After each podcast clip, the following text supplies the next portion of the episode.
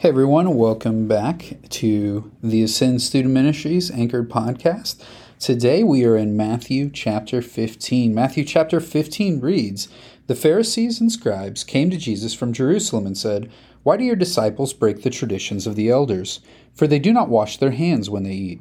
He answered them, And why do you break the commandment of God for the sake of your tradition? For God commanded, Honor your father and mother, and whoever reviles father or mother must surely die. But you say, if anyone tells his father or mother, What you would have gained from me is given to God, he need not honor his father. So for the sake of your tradition, you have made void the word of God. You hypocrites, well did Isaiah prophesy of you when he said, This people honors me with their lips, but their heart is far from me. In vain do they worship me, teaching as doctrines the commandments of men.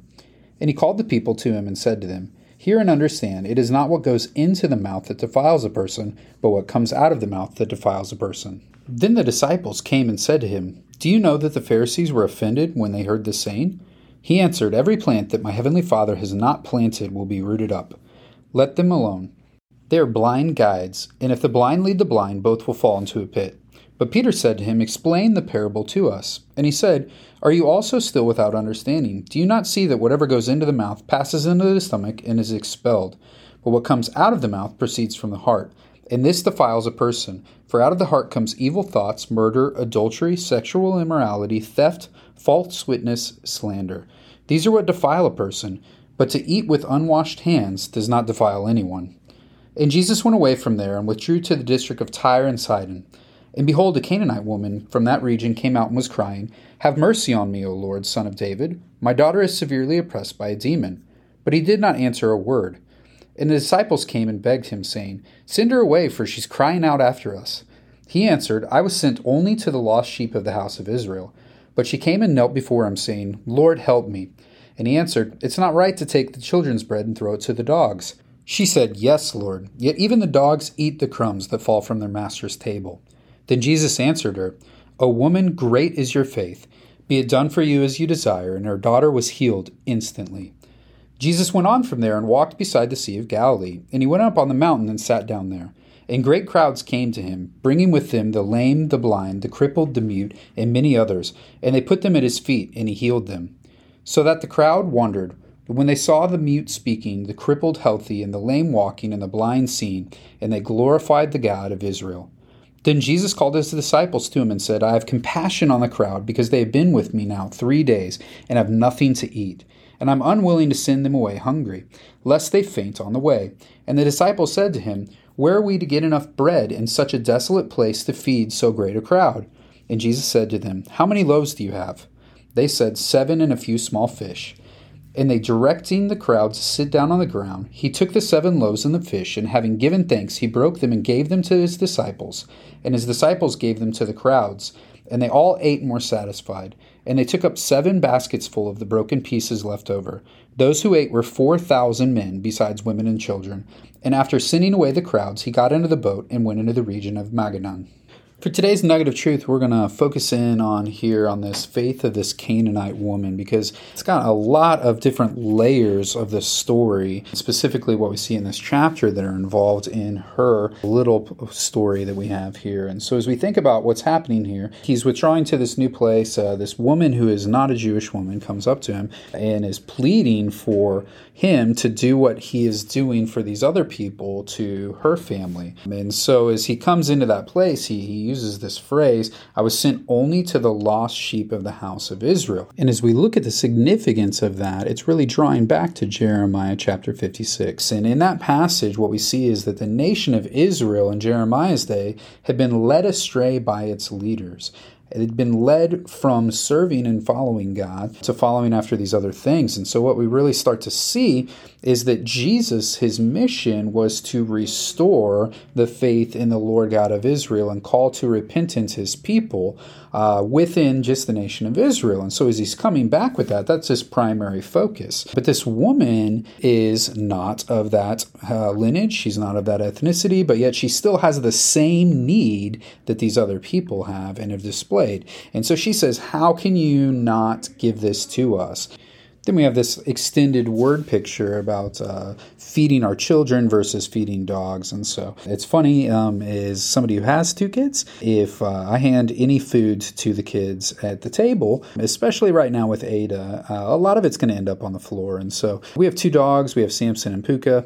Uh, Samson's an older husky, and so Samson is very selective in the stuff that he's going to eat that comes off of the table. Um, but Puka will eat anything that hits the ground. So she is just pouncing on these things. And it used to be that she sat next to Rory. Now she's moved over to Ada because she realizes that the scraps that she's going to get from the table uh, are going to be more frequent there, and she's going to possibly get some pretty tasty things that she doesn't usually get. And so, as we kind of work through this image and what they have there, he's saying, Jesus is saying, hey, I don't give these choice delicacies to dogs or to these who are unclean. Dogs were seen as an unclean animal, and she, as a Gentile woman, uh, would have been considered an unclean person from the nation of Israel. And so she says, But even what you do give to your children, sometimes it ends up on the ground and the dogs can come and eat it up. And so he is uh, not really, I wouldn't say blown away because he obviously is omnipotent and uh, all knowing. He knows what's going on here.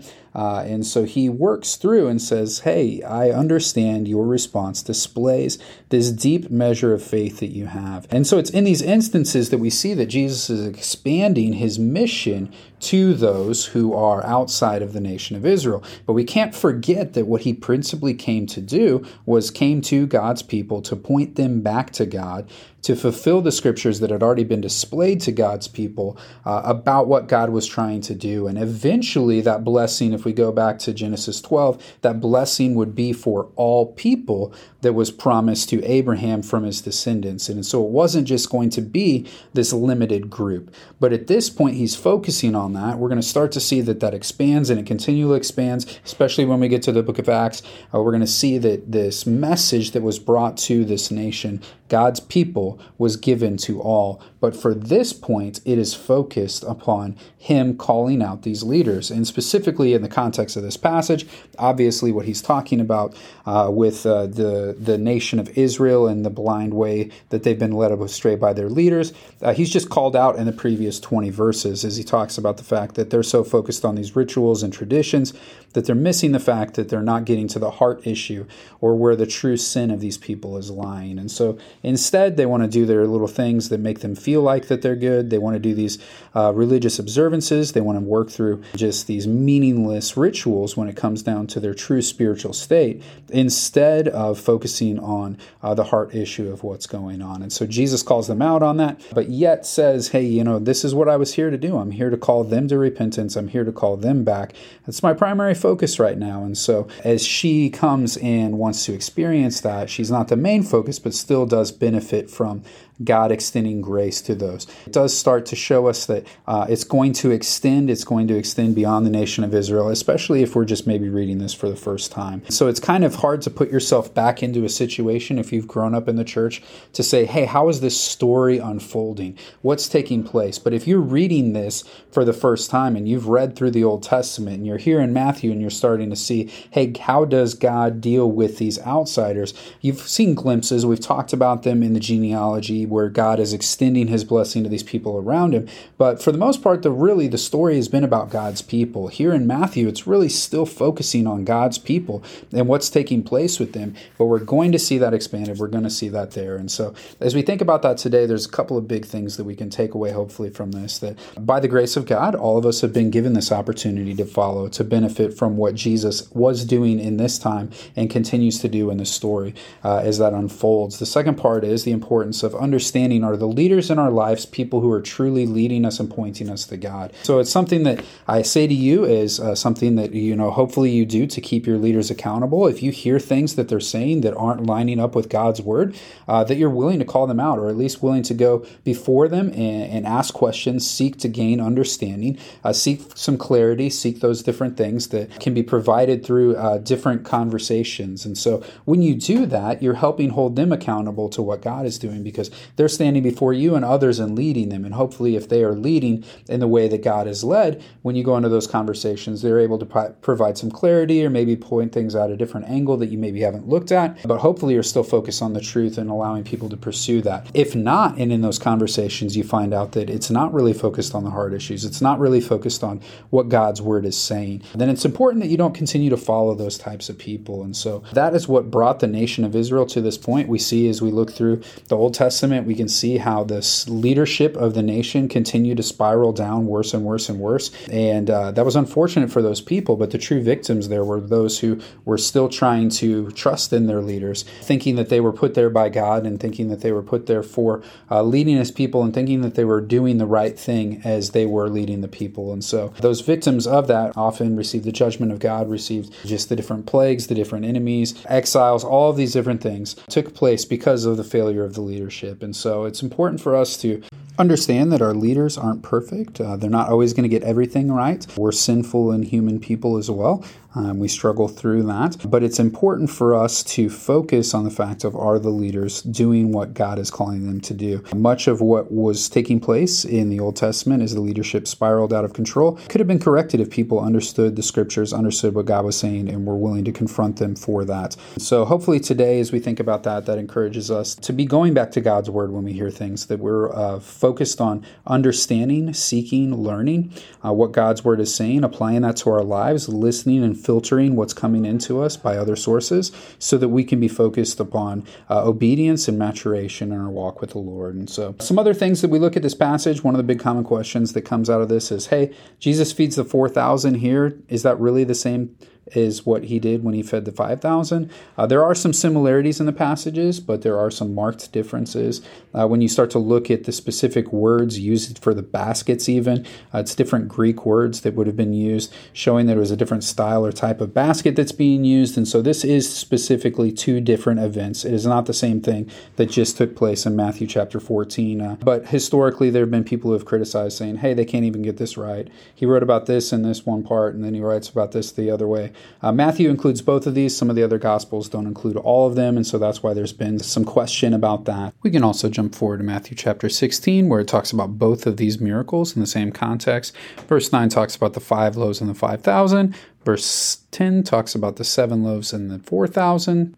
So, obviously, for Matthew, this is two separate miracles. So, hopefully, that answers your question if you did have that question. If you have another question, hopefully, you're looking for that. You're finding ways that you can answer that question. You're finding people that can help you answer that question or other resources so that we're learning God's Word together. Hopefully, you're connecting with other people, speaking about what you're learning, how this is encouraging, supporting, uh, and building you up in your faith as you seek to live in obedience to God each day. And so, know as you go today, you are loved. You